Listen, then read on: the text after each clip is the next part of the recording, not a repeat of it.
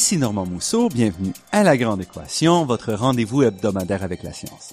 Cette semaine, vieillir en forme. Est-ce que c'est possible?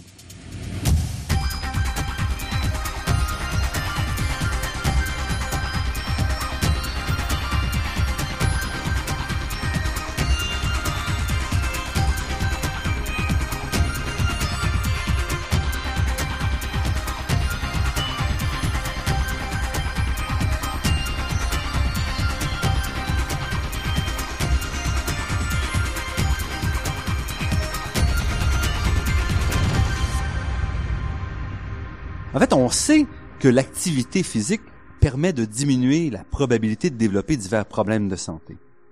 Mais qu'est-ce que l'activité physique peut vraiment apporter aux personnes âgées ou aux malades? Ce qui est assez étonnant, c'est qu'en fait, les scientifiques se sont assez peu penchés sur cette question, qui devient pourtant très importante avec le vieillissement de la population au Québec puis dans l'ensemble des pays développés. Aussi, il est nécessaire aujourd'hui de développer une meilleure compréhension des liens entre l'activité physique, la forme physique et le contrôle de certaines maladies. Une meilleure compréhension nous permettrait de mettre en place des recommandations qui seraient plus effectives quant à son utilisation et ce faisant d'encourager les gens dans leur démarche vers une meilleure santé. Et c'est dans cette optique-là que travaille notre invité d'aujourd'hui. Isabelle Dionne est professeure, doyenne de la Faculté d'éducation physique et sportive et titulaire de la chaire de recherche du Canada sur les recommandations d'exercice pour un vieillissement en santé à l'Université de Sherbrooke. Nous la rencontrons dans les bureaux de l'Université de Sherbrooke. Isabelle Dionne, merci d'avoir accepté notre invitation. Mais c'est un plaisir. Qu'est-ce que le vieillissement? Oh, quelle question. Euh, évidemment, euh, il y, a des, il y a une définition biologique qui, en fait, euh, nous dit que le vieillissement, c'est le déclin des fonctions euh, qui amène un certain lot de conséquences, qu'elles soient euh, physiques, physiologiques ou même psychologiques et, et, et mentales. bien entendu, on d'un auteur à l'autre, les, les, les définitions varient et ce qui est cependant important de, de retenir, c'est que le vieillissement, ce n'est pas une condition euh, homogène. Euh, c'est très différent d'une personne à l'autre en fonction de notre biologie, de nos habitudes de vie, euh, et qui donc devient un concept euh, assez vaste et assez euh, difficile à comprendre. Mais c'est inéluctable. Effectivement. Euh, D'ailleurs, on dit souvent dans notre jargon que c'est une bonne nouvelle. Si on vieillit, ça veut dire qu'on continue de vivre et que donc. Euh, mais effectivement, on peut on peut faire des choses qui nous permettront de retarder l'arrivée ou l'apparition des conséquences liées au vieillissement. Euh, on peut peut-être en éviter quelques-unes, mais le phénomène en tant que tel du vieillissement euh, est effectivement inéluctable. Et il y a une partie qui est un changement physiologique, que ce soit euh, capacité aérobique, capacité physique. Et il y a une partie qui est associée avec le développement de maladies, qui elle apparaissent à différents stades de, de notre vie. Exactement. Et en fait, euh, pour certains, la portion plutôt associée au développement de maladies n'est pas nécessairement comprise comme du vieillissement en tant que tel. Euh, et là-dessus, euh, encore une fois, les, opinions peuvent diverger. Il y a un concept qui existe, qui est le concept de vieillissement réussi. C'est-à-dire que l'on vieillit sans développer de maladies et d'incapacités majeures, tout en présentant certains déclins, bien entendu, puisque c'est le vieillissement. Mm-hmm. Mais euh, donc, selon les, selon les angles de, de, recherche et selon l'angle avec lequel on regarde le vieillissement, on peut parler de maladie, mais on peut aussi euh, laisser de côté ces, ces, malheureux accidents de la vie, si on veut, euh, et regarder vraiment le phénomène euh, en tant que tel, en l'absence de, de d'événements ou de survenus de maladies euh, qui pourraient avoir toutes sortes d'autres causes que seul le vieillissement d'ailleurs. Et ce vieillissement-là, il y a quand même une horloge, parce qu'une des choses qu'on remarque, c'est que même si l'espérance de vie augmente, le nombre de personnes très âgées n'augmente pas aussi rapidement qu'on pourrait le supposer simplement. Donc, on a une horloge biologique qui, elle, n'est pas vraiment changée avec euh, malgré l'avancée des, Ben effectivement, je pense que c'est c'est ben c'est difficile de dire, mais euh, ce qu'on entend souvent, c'est que l'humain a quand même une limite physiologique, euh, mais qui pourrait être autour de 120 ans ou quelque chose comme ça. Il y a quand même très peu de gens dans la population actuellement qui se rendent à cet âge, bien qu'il y en ait effectivement beaucoup plus qu'auparavant. Euh, Maintenant, qu'est-ce qui fait euh, Je pense qu'on a encore donc à, à, apprendre sur le vieillissement et surtout sur comment le ralentir, si on veut, parce qu'en fait, c'est ce qu'on cherche à faire. On peut pas l'empêcher. On voudrait, on voudrait le ralentir, mais euh, effectivement, il y a une limite euh, d'où on pourra aller. Puis c'est probablement souhaitable aussi. Je pense qu'à un moment donné, euh, l'humain a, a, fait ce qu'il avait à faire et il a donné ce qu'il avait à donner, et puis il a besoin de repos. Et votre préoccupation dans le vieillissement, c'est relié beaucoup à l'activité physique. Ben effectivement, en fait, ma préoccupation dans le vieillissement, euh, ce n'est certainement pas d'amener les gens à vivre plus vieux mais c'est beaucoup plus de donner euh, euh, une vie active aux gens âgés. Euh, vous savez, il y, a, il y, a, un dicton assez populaire qui dit euh, c'est pas tout de donner de la des années à la vie, on veut plutôt donner de la vie aux années. Puis en fait, c'est effectivement dans cette disons dans cette zone là que moi je m'inscris. Euh, on a parlé, il y a on a parlé d'espérance de vie, mais en fait, il y a l'espérance de vie en bonne santé aussi. Donc, l'espérance de vie a effectivement augmenté beaucoup dans les dernières décennies, mais l'espérance de vie en bonne santé, euh, très peu ce qui nous indique que euh, les gens vivent plus vieux, mais pas nécessairement dans des conditions de santé optimales. Qu'est-ce qu'on veut dire que... Ce qu'on veut dire, c'est que euh, la personne âgée qui développe certains déclins euh, pourrait se retrouver, par exemple, euh, à ne plus être autonome d'un point de vue physique mm-hmm. ou d'un point de vue euh, des activités de la vie de tous les jours. Et donc, l'espérance de vie en bonne santé, c'est le fait de vieillir sans développer justement de problèmes de santé. Et est-ce que vous, vous avez le chiffre en tête? Qu'est-ce que c'est par rapport à l'espérance de vie? Ben, actuellement, on parle d'à peu près une, euh, une dizaine d'années euh, où là, on, on, est, la personne n'est plus dans une zone de bonne santé. Ça veut dire que si l'espérance de vie, bon, moyenne d'à peu près autour de début de la, 80, de la 80 chez les femmes, un petit peu fin 70 chez les hommes, ça veut dire qu'à partir de 70 ans, de façon générale, les gens connaissent euh, des déclins suffisamment importants pour avoir des effets néfastes sur leur qualité de vie. Et moi, euh, ma préoccupation de recherche, c'est mhm. vraiment de tenter de repousser ce seuil-là pour faire en sorte que les gens sont le plus longtemps possible autonomes, autonomes physiquement, qu'ils aient une participation active à la société le plus longtemps possible et qu'ils aient aussi le plaisir de vivre le plus longtemps possible. Mhm. Et je, effectivement, pour euh, revenir à votre question, pour moi, l'activité physique euh, est un des moyens privilégiés pour permettre justement à l'homme de, de réussir dans ces aspects-là une activité physique qui devrait se poursuivre jusque pour vous vous intéressez à l'activité physique au niveau des personnes âgées ou vous vous vous intéressez au niveau des des jeunes et leur impact sur les personnes âgées? Ben là, en fait, moi, ma recherche, mon expertise se situe euh, euh, chez la personne âgée, donc dans la pratique d'activité physique ou même d'exercice physique chez les personnes âgées. Il est bien entendu qu'en tant que professeur à la faculté d'éducation physique et, sportive, on, on, fait la promotion de l'activité physique à tous les âges. Euh, c'est le, le maintien de la santé par la pratique d'activité physique, ça débute chez l'enfant. Euh, l'acquisition de bonnes habitudes de vie, ça débute chez l'enfant. Maintenant, euh, j'ai des collègues qui travaillent sur ces aspects-là. Moi, je m'intéresse plutôt euh, à la pratique chez la personne âgée et à voir comment on peut effectivement améliorer la santé par une pratique d'activité physique et sportive. Puis on va un petit peu plus loin en disant qu'il y a même certains problèmes de santé ou certaines maladies qui peuvent être, entre guillemets, traiter, ou en tout cas l'exercice peut faire partie du traitement de la maladie. Donc ça aussi, c'est un aspect de la recherche. Donc on veut prévenir, mais on peut aussi améliorer les conditions avec l'exercice ou l'activité physique.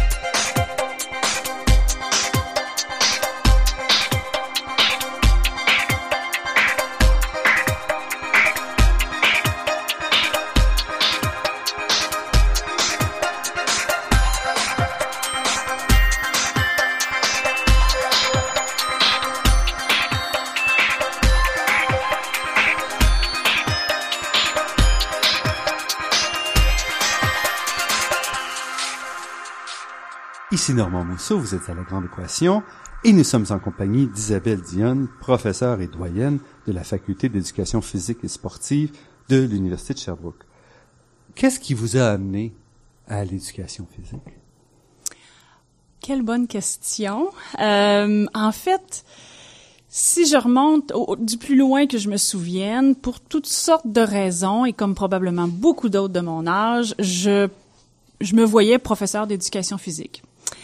Et euh, probablement parce que j'aimais la période d'éducation physique à l'école, vous mais le sport. Vous euh, oui, j'ai toujours été une adepte des, des, des sports et de la pratique d'activité physique, là, le plein air et tout mhm. ça. Mais euh, quand je suis entrée à l'université, euh, donc dans un baccalauréat, euh, en, en, fait dans ces années-là, on disait en activité physique avec option euh, en milieu scolaire. Euh, je me voyais professeur d'éducation physique et je dois avouer que j'ai fait un stage, bien entendu, et j'ai trouvé ça difficile parce que je voyais les gens avec qui je travaillais être dédiés euh, à, faire de la discipline avec nos jeunes, et je trouvais ça vraiment difficile. Pourtant, euh, c'était vraiment mon, mon mon biais à moi parce que je me souviens de ma la, personne avec qui je travaillais qui me disait sais, Isabelle, il y en avait 29 qui buvaient tes paroles et faisaient ce que tu demandais. Puis là, tu restes accroché au 30e qui, qui est grimpé sur la pile de tapis quand c'était pas le temps. Donc, visiblement, j'étais pas à ma place. Et euh, l'idée m'est venue de faire des études graduées. Et lentement, je me suis intéressée donc à, aux aspects plutôt de la l'activité physique en mhm. recherche. Qu'est-ce qu'on fait en recherche dans ce domaine-là? Et euh, l'opportunité de travailler au centre de recherche sur le vieillissement s'est pointée alors que j'étais au doctorat. Et tout à coup, c'est ouvert devant moi tout un, j'aurais envie de dire, tout un, un, pan de recherche que je ne connaissais pas. Je m'étais jamais intéressée au vieillissement. Et euh, tout à... c'est très différent parce que quand vous faites votre baccalauréat, c'est un baccalauréat tourné vers le macro, si on veut, l'exercice physique et tout. Et quand vous avancez dans vos études, là, ça devient quand même aussi plus biologique, plus biochimique. Oui, et on, et on s'intéresse de plus en plus à des problématiques précises. oui, oui, oui, exactement. Donc, euh, mais j'ai toujours eu un intérêt pour les sciences de toute mhm, mhm. façon. Puis, euh, mais par le vieil... lorsque j'ai découvert le vieillissement, c'est là que mes, mes, mes, intérêts pour la physiologie se sont présentés parce que j'ai voulu comprendre qu'est-ce mhm. qui arrive, pourquoi les gens vieillissent, comment ils vieillissent. Et puis, qu'est-ce qu'on peut faire avec l'activité physique. Puis je voyais qu'on avait beaucoup à apprendre. Mhm. Et euh, l'étude sur le vieillissement n'est pas toujours très, vous, j'espère que vous me permettrez l'expression, glamour.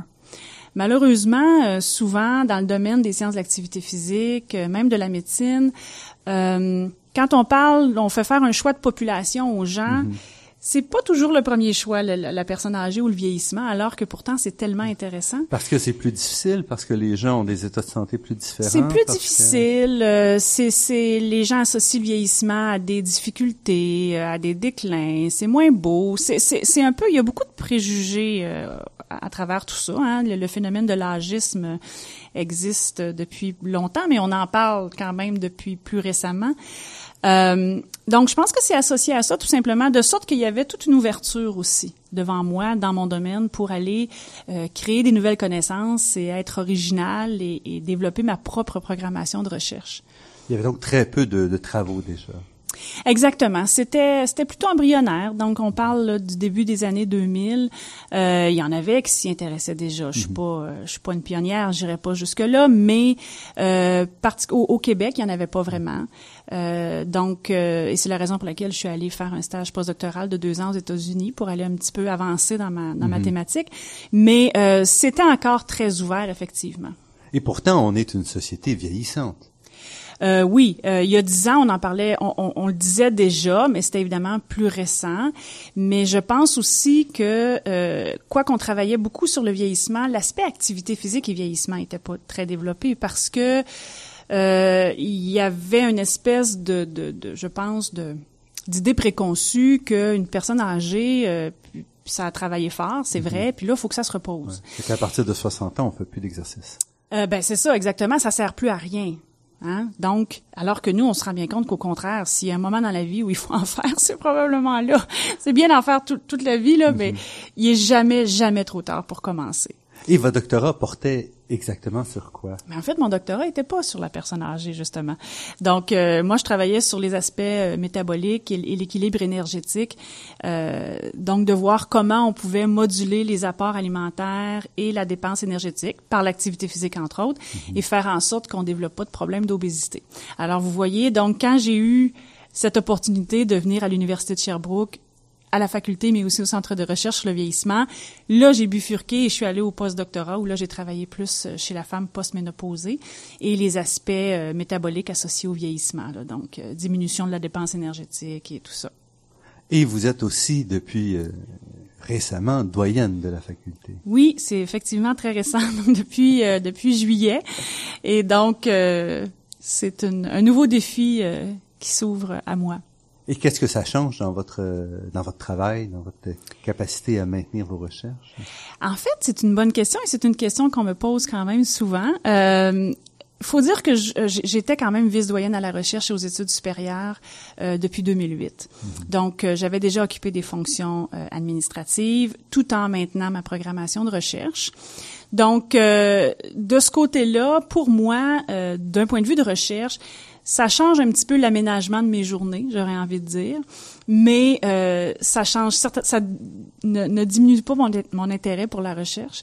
Et de toute façon, euh, comme on n'est pas doyen toute sa vie, alors euh, lorsque lorsque je reviendrai, euh, lorsque j'aurai terminé mon mandat, je voudrais continuer ma recherche, donc je peux pas l'abandonner entre les deux.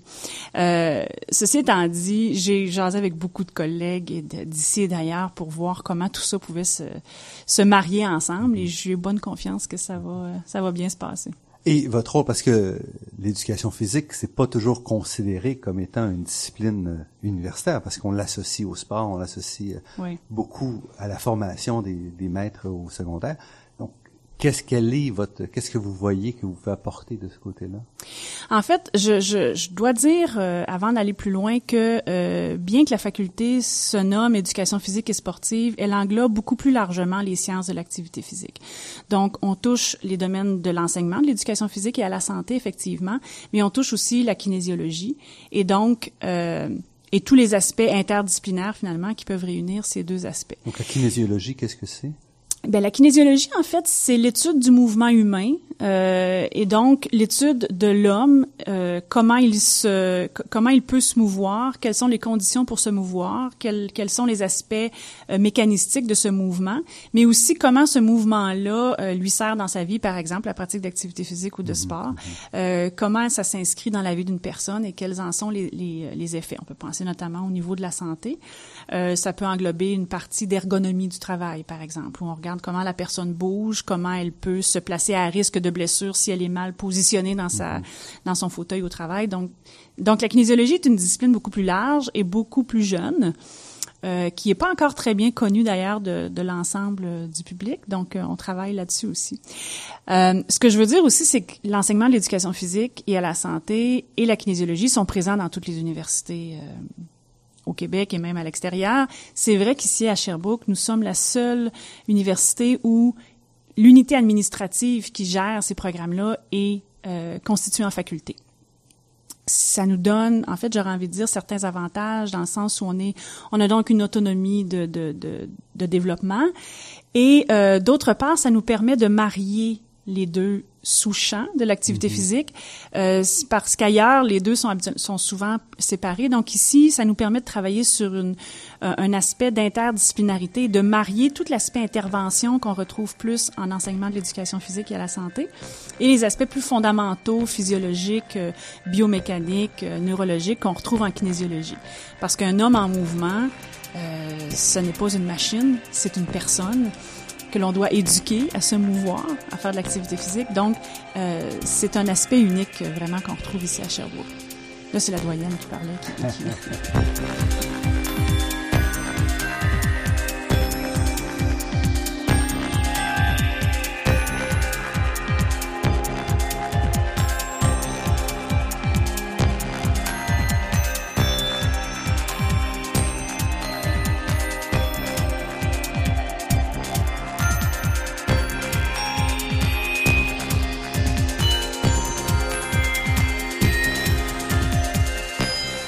Isabelle Dionne, retournons maintenant à vos travaux comme tels. Et, entre autres, l'activité physique chez les personnes âgées. Vous avez fait une étude sur des hommes entre 57 et 70 ans sur justement l'effet euh, de l'activité physique. En fait, on fait, euh, on a toujours des études qui sont Mhm. en train de de- de- d'être menées euh, sur des aspects reliés à la santé euh, des personnes âgées. Euh, donc, euh, dans les derniers temps, en fait, euh, peut-être celle à laquelle vous faites référence, c'est une étude dans laquelle on a regardé oui, la pratique d'exercice. Cette fois-là, on parlait surtout de- d'exercice musculaire chez des hommes qui ont développé un phénomène qu'on appelle la sarcopénie qui est une perte de masse musculaire, qui est associée au vieillissement et qui est malheureusement euh, engendre parfois des déclins au niveau de la force et de la capacité physique. Et ce qu'on voulait voir, c'est euh, lorsqu'on complémente le programme d'exercice avec une supplémentation en protéines qui vient euh, du lait, donc des protéines laitières, est-ce qu'on arrive à hausser euh, les effets du programme d'exercice par rapport à une, une situation contrôle où il n'y a pas donc d'apport protéique ou encore même à un apport protéique du commerce, ce qu'on voit souvent dans les études actuellement ou même euh, dans le milieu. Et puis, Ben en fait, on a trouvé des résultats intéressants, mais pas du tout euh, ceux qu'on attendait, euh, comme ça arrive souvent d'ailleurs en recherche, n'est-ce pas? Alors, ce, ce dont on s'est rendu, nous, on ce qu'on se disait, c'est, on sait que les suppléments du commerce ont un effet euh, intéressant lorsqu'ils sont consommés tout de suite après une séance d'exercice. Donc, au bout de quelques mois, on voit effectivement des effets plus in- plus importants qu'avec juste un programme d'exercice. Cependant, euh, je dirais que jamais je n'irais recommander des suppléments du commerce à des personnes âgées et on a toutes sortes d'évidences qui nous montrent qu'effectivement, ce n'est pas nécessairement une bonne idée. Mais on se disait, les protéines laitières pourraient peut-être donner des résultats aussi intéressants. Pas plus intéressants, mais aussi intéressants. C'est effectivement ce qu'on a noté. Donc, euh, mais le problème, c'est que nos effets n'étaient pas plus importants que ceux qu'on a vus dans le groupe placebo. Donc, voilà, on est obligé de dire que, visiblement, c'est le programme d'exercice lui-même, finalement, qui donne des, des, des résultats intéressants. Cependant, ce qu'on a remarqué, c'est que nos hommes qui prenaient la, la, la collation, si on veut, post-exercice, la collation de protéines laitières, ont eu une perte de masse grasse qui était plus importante que les deux autres groupes. Ce n'était pas un objectif de l'étude, mais euh, c'est un c'est un effet intéressant sur lequel on va probablement poursuivre parce que Actuellement, dans le milieu de la gériatrie, si on a un adulte âgé obèse, on hésite à lui faire faire un programme, un régime euh, amaigrissant, là, donc avec une restriction pourquoi calorique. par peur qu'il perde de, de- Ben, par peur d'empirer sa situation. ou- Oui, exactement. Donc, on va lui faire perdre la masse grasse, mais on va probablement lui per- faire perdre la masse musculaire qu'il en, de- il en a déjà pas suffisamment. Euh, on a peur donc de, le- de, de se trouver à dénutrir la personne et d'en- d'empirer sa condition. Donc, nous, ce qu'on voit, c'est qu'il y a peut-être un potentiel, là, dans le fond, avec l'utilisation de, de lait. Nous, on a est-ce que du simplement c'est le lait c'était pas simplement un coupe-fin ou c'est- c'était pas relié à ça? Non, c'était pas relié à ça. L'apport énergétique a été mesuré et il était le même dans tous les groupes. Donc, on s'est assuré effectivement là, de, de, de ces paramètres-là. Euh, il reste qu'il y a quand même des évidences scientifiques qui montrent que les gens qui ont une consommation euh, de produits laitiers adéquate ont souvent effectivement une composition corporelle, donc une masse grasse euh, plus faible que, que, que les gens qui en consomment moins. Donc, en quelque part, on aurait dû s'attendre à ça, mais ça ne faisait pas partie de nos objectifs Ouais. nécessairement et ça n'avait jamais été démontré chez des personnes âgées. Donc, euh, on va proba- probablement poursuivre dans cette euh, dans cette Et c'est souvent comme ça des surprises. Vous avez fait une étude sur l'activité physique et le sommeil relié à la, la sérotonine. Oui. Euh, Et dans ce cas-ci, ce que vous trouvez, c'est aussi que l'activité physique a des, des effets un peu mitigés sur, euh, C'est-à-dire que euh, ce qu'on se rend compte, c'est que euh, non, on avait quand même des effets intéressants sur l'activité sérotonergique après un, programme d'entraînement de quatre mois. Donc, euh, ce à quoi on, a comparé une journée où on a, où les gens avaient fait un entraînement physique, une séance d'exercice. Et une journée où ils n'en avaient pas fait. Et effectivement, euh, ça n'avait pas vraiment d'incidence sur euh, les paramètres associés au sommeil. Reste que euh, on a demandé à ces hommes-là de poursuivre un programme d'entraînement sur une durée de quatre mois, 16 semaines. Et au bout des quatre mois, là, lorsqu'on a refait la comparaison d'une journée avec séance d'entraînement et d'une journée sans séance d'entraînement, on s'est rendu compte que la journée avec entraînement, ils avaient effectivement des paramètres améliorés d'un point de vue de l'activité sérotonergique. Et ça avait certains incidences intéressants sur le sommeil. Donc, ce que ça nous dit, c'est que c'est pas tout de faire de l'exercice une fois, ça n'aura pas vraiment d'effet, mais qu'il faut donc persister.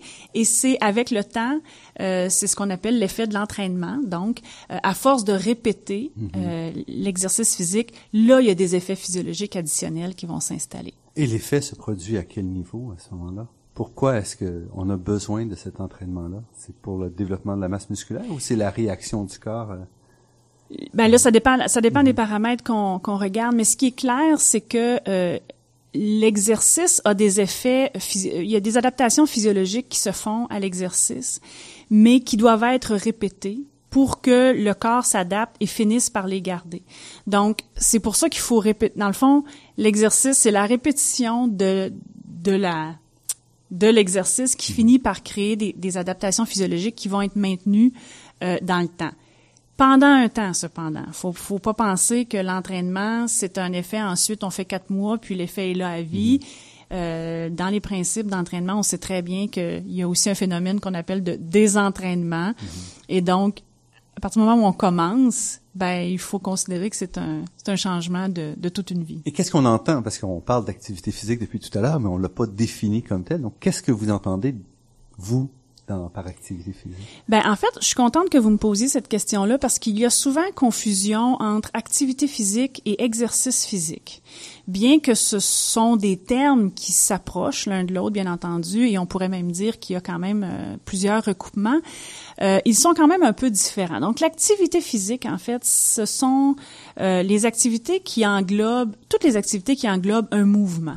Donc, euh, évidemment, l'image qu'on a souvent, c'est, euh, par exemple, la pratique de sport, d'activités mhm, mhm. sportives, ou des activités plus intenses comme euh, aller marcher, faire du vélo pour aller faire son épicerie ou des choses comme ça. Mais ça inclut aussi toutes les activités que l'on va pratiquer dans sa vie quotidienne qui implique un mouvement. Donc, euh, marcher dans le couloir, euh, les activités de la vie quotidienne sont les mesures souvent chez les personnes âgées, par exemple, faire sa toilette, transporter son épicerie, faire son, son ménage et son lavage.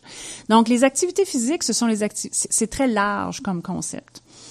Euh, mais elles sont pas toutes équivalentes. Mais elles, non, pas du tout. Elles ne sont pas toutes équivalentes. Et dans les activités physiques, on retrouve la partie qui est plus exercice physique qui, euh, elle, est plutôt associée à un programme d'entraînement, mais qui a un objectif plus spécifique.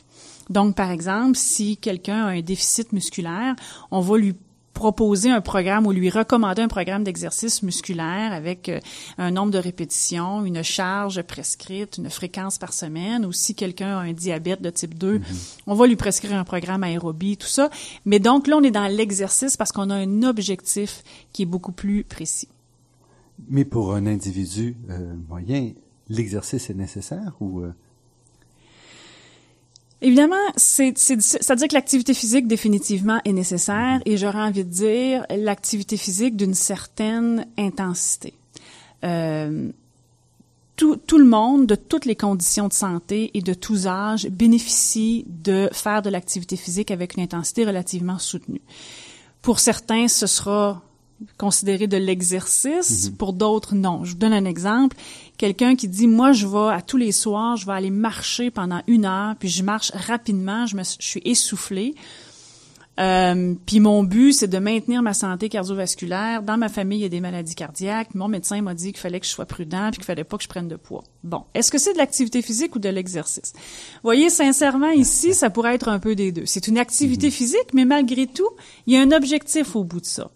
Donc, euh, c'est parfois difficile de dire. C'est pour ça que je dis, mais tout le monde a besoin d'activité physique avec une, une, certaine intensité parce que c'est ce qui a été démontré avoir des effets sur la santé. Mais est-ce que pour tout le monde, ce sera considéré comme de l'exercice? Peut-être pas. Mais évidemment, tant et aussi longtemps qu'on n'aura pas des définitions plus claires et, et, et, sur lesquelles on aura statué, il faut, il faut, il faut, il faut juste bien définir ce dont on parle clairement, tout le monde a besoin de bouger et tout le monde a besoin d'aller euh, d'aller dépenser des calories, mais aussi d'aller euh, faire travailler son cœur, faire travailler ses muscles. Donc, peu importe comment on appelle l'activité après. Restez avec nous. Notre entretien avec Isabelle Dionne se poursuit après cette pause.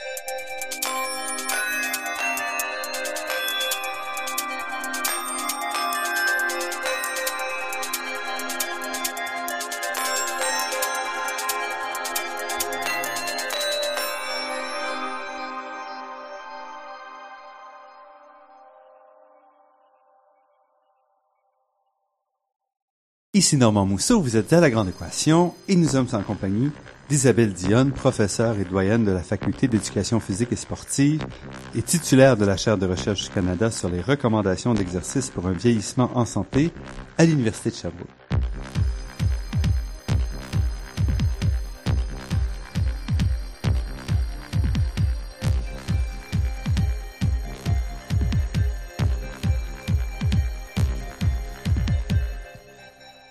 Vous intéressez à des cohortes qui sont souvent ignorées ou négligées, entre autres euh, l'activité et la condition physique chez les personnes obèses. Les personnes âgées obèses, en plus. Oui. Parce qu'en fait, euh, euh, je dirais que les personnes obèses retiennent quand même l'attention euh, en, recherche beaucoup, mais les personnes âgées obèses beaucoup moins et depuis beaucoup plus récemment. Mais en fait, faut se dire que c'est un phénomène relativement récent, l'obésité chez la personne âgée. Euh, quand on regarde dans la littérature scientifique, là, si on remonte à il y a une dizaine d'années, euh, il y avait très peu de gens qui reconnaissaient que l'obésité d'abord existait chez la mhm, personne mhm. âgée et, et, et même que c'était un problème. Oui, parce que vous avez fait entre autres une méta-étude où vous, vous trouvez pas grand-chose. Euh. En fait, euh, ce qu'on se rend compte, c'est qu'on a longtemps considéré que c'était même un avantage d'être obèse chez les personnes âgées. Et euh, malgré ça, quand on creuse un peu et quand, on regarde des, questions un petit peu plus spécifiques, on se rend compte que c'est pas un avantage pour tout le monde et c'est pas un avantage à tous les égards non plus. Donc, et l'autre chose aussi, c'est que la population de personnes âgées change.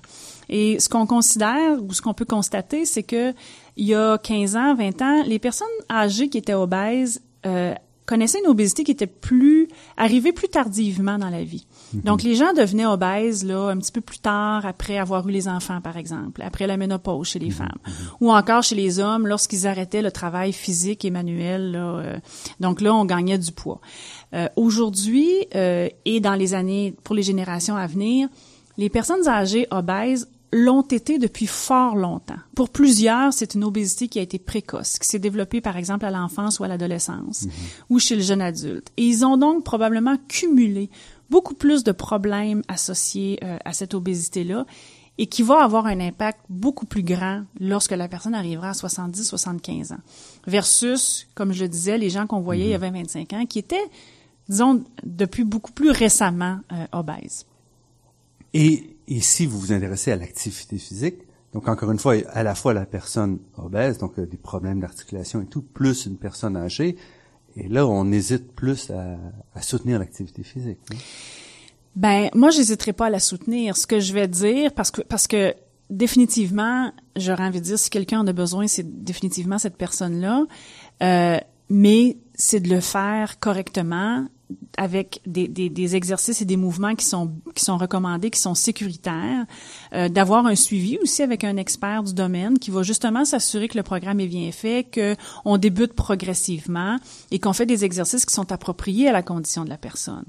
Euh, très honnêtement, il y a, je, je pourrais pas vous nommer moi une condition, que ce soit une condition de santé ou une condition où on ne peut pas faire d'activité physique ou il ne faut pas faire de l'activité physique. Au contraire, tout le monde devrait en faire, mais il suffit de faire la bonne activité et de bien la faire. Et ici, donc, vous, entre autres, vous regardiez quels étaient les, intérêts, entre autres, liés à, associés à un régime, par exemple. Est-ce qu'on doit faire, quel est l'avantage de faire l'activité physique associée à un régime? Et vous trouvez quand même que le régime reste très important. On peut pas simplement, avec l'activité physique, euh, arriver à... Si on parle d'obésité, effectivement, si on veut diminuer l'obésité, euh, c'est assez difficile de le faire sans avoir certaines adaptations au niveau des apports alimentaires. Reste que euh, chez la personne âgée, euh, maintenant, on peut diviser, disons, cette population-là en deux catégories qu'on appelle, nous, communément, les jeunes vieux et les vieux vieux. Donc, beaucoup, beaucoup des études qui ont été faites chez la personne âgée, quand on parle de restrictions caloriques, mhm, par mhm. exemple, avec ou sans exercice, ont été faites chez des jeunes vieux. Donc des gens âgés, mais euh, de 55 à 65, 70 ans. Donc mhm. on, on, est chez les jeunes vieux là. Et effectivement, chez, dans cette population là, on va dire que euh, c'est encore un bon moment pour faire des, une restriction calorique couplée à l'exercice. Mhm. Je pense qu'on recommande rarement juste la restriction calorique, euh, mais encore une fois avec un suivi euh, approprié. Chez les vieux vieux entre guillemets, donc les, les gens à partir de 70 ans là et plus, bien que je les considère pas si vieux que ça, hein, plus plus on vieillit, plus on se rend compte que on reste jeune longtemps. Euh, mais en fait, donc ces gens-là, on a beaucoup moins d'évidence scientifique. Ça a été beaucoup moins documenté. Donc, il faut travailler sur ces aspects-là. Et euh, moi, je dirais qu'avec ce qu'on a actuellement comme connaissance euh, et comme résultat de recherche, on pourrait probablement dire qu'on est peut-être mieux de viser une pratique d'exercice saine et sécuritaire, bien adaptée, et laisser tomber le, la restriction Mhm. calorique pour le moment. Donc, si les gens déjà développent un peu plus de force, une meilleure capacité aérobie, euh, une meilleure endurance, ben déjà ils vont être plus efficaces dans leurs activités de la vie de tous les jours et le fait d'être la présence d'obésité va être moins euh, un, un problème comme tel. Ils vont aussi probablement améliorer leur santé cardiovasculaire un petit peu. Donc, on va diminuer, disons, les effets néfastes de l'obésité. Alors moi, j'aurais envie de dire, pour le moment, ce sont les objectifs qu'on devrait se, se fixer à- si on est une personne âgée obèse là, de plus de 70 ans. Et ce que vous dites ici s'applique donc à tous les groupes qu'on néglige un peu. Donc, vous parlez aussi tout à l'heure des, des femmes postménopausées que vous avez étudiées. C'est un peu les mêmes conclusions qui s'appliquent euh, de manière générale? Euh, ben en fait, les femmes postménopausées, euh, pour nous, c'est la catégorie de jeunes vieux. Donc, euh, ce sont même encore une fois, même si elles ne sont pas très vieilles, elles sont pas vieilles, mais pas, pas du tout, mais elles Ouais, font partie de cette catégorie-là parce que dans le fond, l'âge moyen de la ménopause au Canada, c'est 51 ans. Donc, euh, on voit bien qu'on parle de, femmes. euh, ouais. oui, ben c'est ça, c'est des- de l'âge moyen. Euh, donc, dans cette population-là, il y a quand même pas mal d'évidences qui appuient le fait de faire des restrictions caloriques. Mais euh, encore une fois, il faut que ce soit fait dans la mesure du raisonnable et toujours couplé avec un programme d'exercice. Donc, si la personne euh, souffre de, de, de de la faim, elle est pas bien. euh, je veux dire, nous on prône jamais le régime drastique là ou euh, exagéré, et encore moins là d'adhérer à des, des modes euh, comme on en voit sur le marché là, de, de couper certains aliments ou manger seulement certains aliments ou utiliser des produits là qui ne sont pas des aliments comme des, des des suppléments de commerciaux, des choses comme ça là. Je pense qu'il y a moyen de bien faire avec euh, avec une alimentation équilibrée, puis euh, le guide alimentaire canadien en tant que référence. Mais vous étudiez quand même tous ces groupes-là séparément. Donc, pourquoi si, si finalement le message est le même? En fait, la plupart du temps, on, on les étudie. C'est une bonne question. On les étudie séparément parce que euh, on sait qu'il y a quand même souvent des différences reliées au sexe. La physiologie est différente chez les hommes et chez les femmes, euh, bien que après la ménopause, ces différences-là s'amenuisent parce que bon, il y a, plus l'effet de l'estrogène et de la progestérone chez la femme. Les effets des hormones sexuelles mâles diminuent un peu aussi. Donc, il y a comme un, on aurait envie de dire là, un rapprochement, si on veut, dans, dans la physiologie masculine et féminine. Reste que euh, parce qu'on est probablement à, à- il y a un potentiel qu'on voit des effets un petit peu différents chez les hommes et chez les femmes, on a tendance à les étudier séparément. Euh, mais vous avez raison, en bout de piste, on finit toujours par trouver des résultats relativement semblables, là, sauf sur des choses très très pointues puis qui n'ont pas nécessairement d'impact sur des recommandations euh, euh, cliniques. Là. Donc, en gros, ce que vous trouvez, c'est que ces groupes-là négligés, euh, finalement, rentrent dans le modèle qu'on a, le modèle général d'activité physique, euh, de- du rôle de l'activité physique? Ben oui, si on parle en termes d'effet de l'activité physique sur la santé, euh, sur les paramètres de- de- d'autonomie physique, oui, tout à fait. Et c'est pour ça que je disais un petit peu plus tôt dans l'entrevue, il n'est jamais trop tard pour commencer.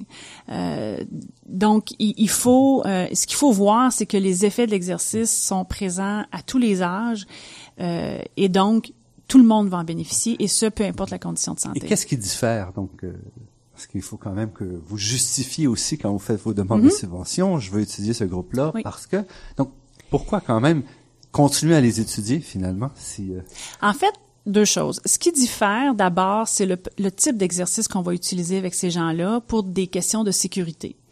Euh, donc, on va probablement moduler la charge, on va moduler l'intensité pour faire en sorte que, par exemple, quelqu'un qui a, qui a 65 ans puis qui en a jamais fait, on va pas avoir la même intervention qu'un jeune homme de 20 ans qui en a jamais fait, ok? Parce que la solidité des os n'est plus la même, la force musculaire n'est plus la même, la- le, cœur a pas la même capacité non plus. Donc ça c'est la première chose. La deuxième chose, et c'est justement l'objectif de la chaire, c'est que on s'intéresse à l'exercice dans un contexte de problèmes reliés au vieillissement.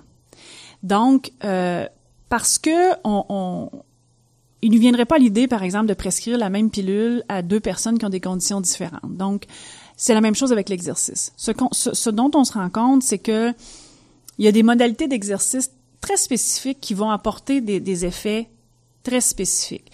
Euh, et, et c'est vrai à tous les âges. Mais je vous donne un autre exemple, puis je suis certaine que monsieur, madame, tout le monde va très bien comprendre ce que je dis.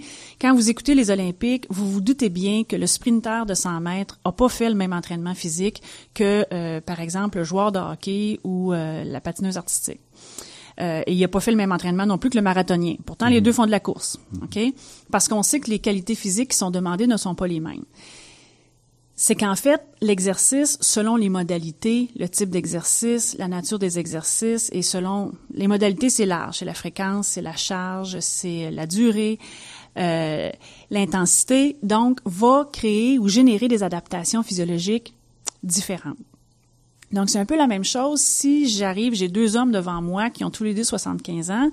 L'un a un problème de diabète de type 2 qu'il voudrait euh, et il voudrait intégrer euh, l'exercice dans, dans, dans, son, dans, son, dans son régime de vie pour justement aider à son traitement. Et un autre homme qui, lui, euh, vit des déficits de force et il est plus capable de soulever de charge, on va pas du tout prescrire le même programme d'exercice.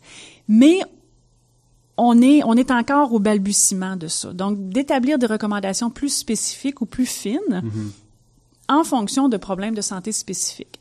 Ce qui est donc particulier ou, ou ce qui est la, spécificité de ma recherche, et c'est pourquoi je m'intéresse au vieillissement, c'est que je m'intéresse à des problèmes associés au vieillissement. Mais la même chose pourrait se faire chez des jeunes enfants qui ont des problèmes de santé euh, X, Y ou Z. Mais donc, même si on sait de façon générale, on- nos connaissances sont beaucoup plus associées à la prévention actuellement. Donc, l'utilisation de l'activité physique pour prévenir des conditions de santé. Mais moi, je m'intéresse aussi à, à des conditions de santé plus pointues pour les prévenir, mais aussi pour aider à les traiter. L'exercice n'est pas un traitement en lui-même, mais il peut faire partie, euh, disons, de la stratégie de, traitement.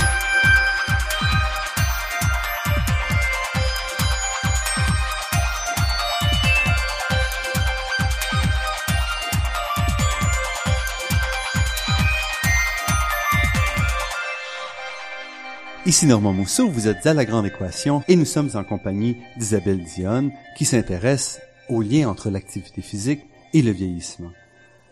Vous avez mentionné de nombreuses euh, que vous vous intéressiez aux maladies et comment l'activité physique pouvait euh, mitiger ces maladies-là? De quelles maladies vous, parlez? Évidemment, on pourrait parler de plusieurs maladies et euh, à travers le monde, il y a des spécialistes de mon domaine qui s'intéressent à diverses maladies. Personnellement, euh, j'ai un intérêt particulier pour les maladies métaboliques, donc principalement le diabète de type 2 qui se développe avec le vieillissement. Euh, ou encore les maladies cardiovasculaires. Mais j'ai aussi la chance de collaborer à des études avec d'autres experts, par exemple, euh, qui veulent tenter de prévenir la maladie d'Alzheimer par euh, la pratique euh, de marche, d'un programme de marche. Euh, donc, ce sont des exemples. Euh, j'ai des collègues ailleurs dans d'autres universités qui travaillent sur le Parkinson. Euh, il y a des gens qui vont travailler sur des, les, la- le- les problèmes de santé mentale. Donc, il y a beaucoup, beaucoup de problèmes de santé qui peuvent être pour lesquels l'exercice finalement peut avoir un effet Mais bénéfique, des même le cancer. spécifiques. Donc, il faut un exercice pour une maladie, un autre exercice. Qu'est-ce que vous trouvez? Ben, c'est pas aussi euh, euh, pointu que ça. c'est pas comme une, une pilule, une maladie quand même, mais euh, il y a quand même plusieurs modalités d'exercice qui existent. Euh, je peux vous donner un exemple Mm-hmm. Oui, avec le diabète de type 2. Euh, on sait bien que ce qu'il faut, c'est que la personne améliore sa santé, euh, sa capacité aérobie, qu'elle dépense des calories pour diminuer la masse grasse, euh, et ça lui permet en même temps d'améliorer ce qu'on appelle la sensibilité à l'insuline, donc la capacité de l'insuline à euh, diminuer le glucose dans la circulation, parce que le diabète de type 2, c'est ça. Et euh, donc longtemps, on disait ben faut bouger longtemps pour faire pour arriver à augmenter le métabolisme, ben Mhm. il faut des activités en continu pendant un certain temps. Pourtant, depuis quelques années, on se rend compte de plus en plus que l'exercice qu'on appelle par intervalle, donc ce sont ce sont des des des, alternances entre des exercices de très courte durée, très très intenses, par exemple un 30 secondes là ou, ou, ou à la plus haute de le plus élevé de sa capacité, alterné avec une période de repos de 30 secondes, une minute, et on reprend et on fait ça pendant un certain temps. Et on se rend compte que ça a des effets plus importants sur les paramètres dont je parlais, donc sur le métabolisme, sur la capacité euh, du corps à gérer le glucose. Donc, vous voyez, c'est un exemple. On a on est parti de quelque chose de très large où on se disait ben faut bouger, activité aérobie, euh, puis là on donne des exemples marche, vélo, danse, natation, euh, bon. Et on se rend compte que finalement on pourrait on peut aller encore plus loin si on spécifie notre programme d'exercice puis on l'amène avec quelque chose de plus pointu. Donc c'est le genre c'est le genre de choses qu'on essaie de, de faire euh, actuellement. Et vous dites, vous êtes encore au balbutiement euh, ces, populations-là? Oui, en fait, parce que justement, parce que comme c'est assez récent qu'on parle d'exercice chez la personne âgée, euh, ben donc on a, on a, on a tout à faire. Et euh, en parallèle de ça, je dois dire que euh, on peut bien créer les plus beaux programmes d'exercice, les plus efficaces. Si les gens les pratiquent pas, euh, c'est inefficace et c'est un coup d'épée dans l'eau. Donc ce qui se développe tranquillement aussi euh, en parallèle par d'autres experts, c'est toute l'éducation et la prise en charge de, de sa santé finalement par la pratique d'exercice. Donc, comment amener les gens âgés, et c'est vrai pour toutes les populations aussi, là, mais particulièrement pour les gens âgés, comment les amener à prendre en charge leur santé, comment les convaincre d'intégrer ça dans leur régime de vie, euh, puis comment les amener à consulter des spécialistes aussi du domaine sans se sentir... euh, intimidé ou incompétent parce que euh, ça c'est un, un autre aspect qu'on observe c'est qu'actuellement la population âgée actuelle je pense que ça changera euh, particulièrement les femmes n'ont pas nécessairement un passé sportif. Euh, Il y en a que oui, là, évidemment, tout, tout, tout ça est, est très variable d'une personne à l'autre, mais de façon générale, elles se sentent pas nécessairement compétentes au-delà de, par exemple, faire de la marche ou bon. Euh, donc, il y a une espèce de, de, de, de, de sentiment de- d'incapacité à faire ce qu'on leur demande. Fait qu'il il y a une partie d'éducation à travers ça aussi, puis leur démontrer qu'elles sont capables. Euh, les hommes, c'est un peu différent parce que plusieurs ont travaillé physiquement et donc ont appris à valoriser l'effort physique. Donc, ils se sentent, euh, quand, quand ils ont terminé une séance d'exercice où ils ont travaillé fort, ils se sentent valorisés et euh, c'est un peu une récompense. Je l'ai fait, je me sens bien. Chez les femmes, on a les femmes de la génération actuelle, là, euh, de femmes âgées, là, on a à travailler un petit peu sur cet aspect-là là, pour les amener à, à se sentir valorisées dans l'effort physique et à se sentir compétentes à le faire. Est-ce que nos compréhensions changent aussi par rapport, euh, par exemple, à la disparition de la masse musculaire? Est-ce que on s'aperçoit qu'il y a des façons de, de préserver vraiment la masse musculaire plus longtemps ou de l'augmenter encore euh, chez les personnes âgées ou est-ce que En fait, euh, l'augmenter probablement peut-être un peu, mais pas de façon très euh, significative. Ce, là où notre compréhension change, cependant, c'est peut-être pas tant dans comment euh, la- la maintenir ou l'augmenter. Ça, je pense qu'on l'a assez bien compris, mais c'est dans l'impact réel de la perte de masse musculaire. On a longtemps pensé que perdre de la masse musculaire, c'était le problème en soi. Alors que maintenant, on se rend compte que c'est pas nécessairement ça le problème. Le problème, c'est plus la perte de force et de capacité physique. Et euh, ce ne sont pas des synonymes. Perdre de la masse musculaire et perdre de la force, ce n'est pas la même chose. quelle est la différence? En fait, il y a des gens qui vont euh, perdre de la masse musculaire, mais sans nécessairement perdre de force. Donc, ces gens-là verront pas ou ne feront pas l'expérience de problèmes dans leur dans, dans leur Mais vie pourquoi? tous les Parce jours. qu'ils avaient déjà assez de muscles pour que ça soit pas Ben probablement, mais surtout parce qu'ils ont une qualité musculaire qui est qui est qui est euh, adéquate. Donc le muscle, euh, ce n'est pas un tissu euh, euh, uniforme et homogène. Hein. C'est composé de cellules à l'intérieur desquelles il y a il y a toutes sortes d'hormones et d'enzymes, mais il y a aussi, euh, il peut y avoir des lipides, du gras, il y a du tissu conjonctif, euh, il y a de l'eau. Et donc, quand on regarde un muscle, il peut être très volumineux, mais s'il contient peu de tissu fonctionnel, donc euh, vraiment de, de, de cellules musculaires qui lui permettent de, de, de se contracter, ben il sera pas très utile dans la vie de tous les jours. OK? À l'inverse, un petit muscle qui serait lui composé en grande proportion de tissus fonctionnels, va permettre justement de développer de la force et donc de faire les activités de la vie euh, courante. Donc en quelque part, ce qu'on se rend compte, c'est que c'est pas le volume ou la grosseur du muscle qui est importante, mais c'est vraiment sa capacité, Donc ça sa qualité. à changer ce qu'on mesure, à changer ce qu'on Oui. va euh, suivre. Définitivement. Et, et nous, Et on Euh, peut jouer sur la qualité? Est-ce que ça, il y a oui. moyen d'affecter Oui. la qualité? Oui, vraiment. Et c'est justement là-dessus, en grande partie, que nos modalités d'exercice, tantôt je vous parlais de changer les modalités d'exercice Mhm, et de les adapter, et c'est beaucoup sur le- la qualité musculaire que ça va avoir un effet, justement. Donc, est-ce que je veux développer un muscle qui est fort? Est-ce que je veux développer un muscle qui a un métabolisme élevé? Est-ce que je veux diminuer les lipides dans mon muscle? Euh, tout ça, en fonction du programme d'exercice, on peut le changer. Donc, on, on, depuis, j'aurais envie de dire, deux, trois ans, nous, on a un petit peu changé le focus de la masse musculaire. c'est si récent, là, vraiment. Oui, c'est relativement récent. Il n'y a pas si longtemps encore, on avait l'impression que c'était une corrélation parfaite finalement entre la masse musculaire et la force. Mhm. Et on se rend compte que oui, c'est associé, mais ce n'est pas du tout. euh, la masse explique une petite partie de la force. Il y a beaucoup d'autres facteurs. Et, et c'est pour ça que nous, on change un petit peu là, le, le, le focus et on regarde un peu plus la, la qualité musculaire et les paramètres de force et de capacité physique, euh, beaucoup plus que la masse maintenant. Et ce que vous dites, c'est qu'il y a moyen, même quand on est très âgé, d'agir là-dessus? Définitivement, mais probablement même encore plus parce que il y a des déficits qui se sont installés. Si je prends une personne de 20 ans qui n'a pas encore connu de déclin, euh, je vais pouvoir améliorer plusieurs paramètres, mais euh, je vais vite arriver à un, un- un- un plafonnement et la personne va pouvoir maintenir finalement sa condition ce qui est déjà euh, très très bien. Là. Euh, chez la personne âgée, le potentiel d'adaptation est très grand parce qu'elle a déjà, euh, en tout cas pour plusieurs, connu des déclins.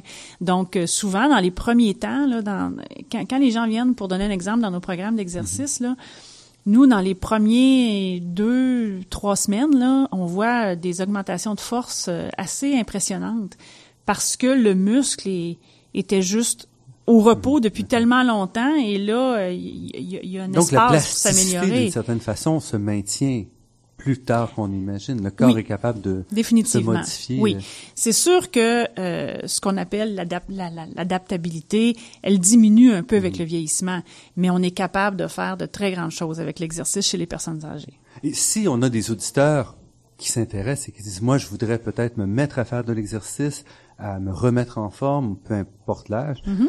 Qu'est-ce qui, qu'est-ce que ces gens-là doivent faire? Est-ce que vous avez ici, par exemple, un site? Est-ce que, où est-ce que les gens doivent regarder pour voir qu'est-ce qui est le plus approprié? La première chose à faire, c'est d'aller consulter euh, un, un spécialiste, un spécialiste de l'exercice, un kinésiologue. Euh, les kinésiologues sont euh, à plusieurs endroits dans la communauté. Certains œuvrent pour des organismes communautaires, certains sont dans des euh, euh, des, des centres d'entraînement privés. Euh, ce que moi je suggérerais, c'est aller voir un spécialiste de la santé et probablement d'un kinésiologue, pardon, et probablement que cette personne-là va vous inviter à aller voir un spécialiste de la santé, votre médecin, avant de débuter, pour s'assurer qu'il n'y a pas des conditions, euh, des contre-indications, ou encore pour voir à quoi on devrait porter attention lorsqu'on démarre, lorsqu'on débute le programme Mais ce d'exercice. dont vous nous parlez, est-ce que ça a percolé vers le, vers les kinésiologues euh, sur le terrain? Ben, ça fait partie de leur formation. Donc, euh, nos kinésiologues sont formés justement pour adapter les programmes d'exercice en fonction des conditions. Euh, c'est sûr que s'il y a une condition particulière, une con- un, un problème de santé euh, spécifique, il y a euh, des gens qui sont effectivement qui se spécialisent là, dans, dans, dans certains secteurs et on pourra à ce moment-là rediriger.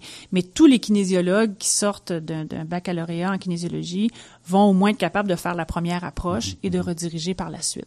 Donc, je pense que c'est la première chose à faire. Et, et quand je dis, euh, j'aimerais spécifier, si je parle de, de, de centre d'entraînement privé, je pense que c'est important que la personne demande un kinésiologue. Parce qu'il y a des gens dans ces endroits-là qui ne sont pas, qui n'ont pas nécessairement la formation pour travailler avec une personne âgée, puis c'est important de s'adresser à la bonne personne.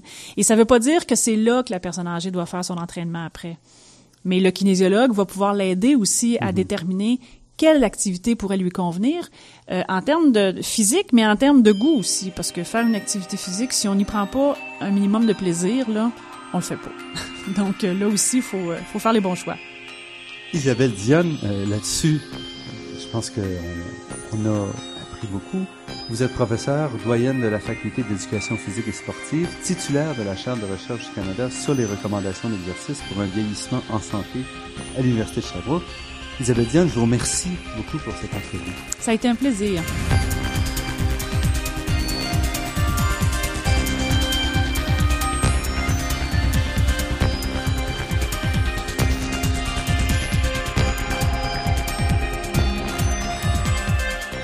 Je remercie Daniel Fortin à la technique et pour la création des thèmes musicaux entendus à l'émission, Marc-André Miron, site Internet, et Ginette Beaulieu, productrice déléguée. Je remercie également le Fonds de recherche du Québec et la Fondation familiale Trottier pour leur contribution à la production de cette émission, ainsi que l'Université de Montréal. Vous pourrez réentendre cette émission en vous rendant sur le site Internet de La Grande Équation. L'émission est également disponible sur la page Université de Montréal de iTunes U. Ici Normand Mousseau. Au nom de toute l'équipe, je vous dis à la semaine prochaine et d'ici là, Restez à l'écoute de Radio VM pour découvrir votre monde sous toutes ses facettes.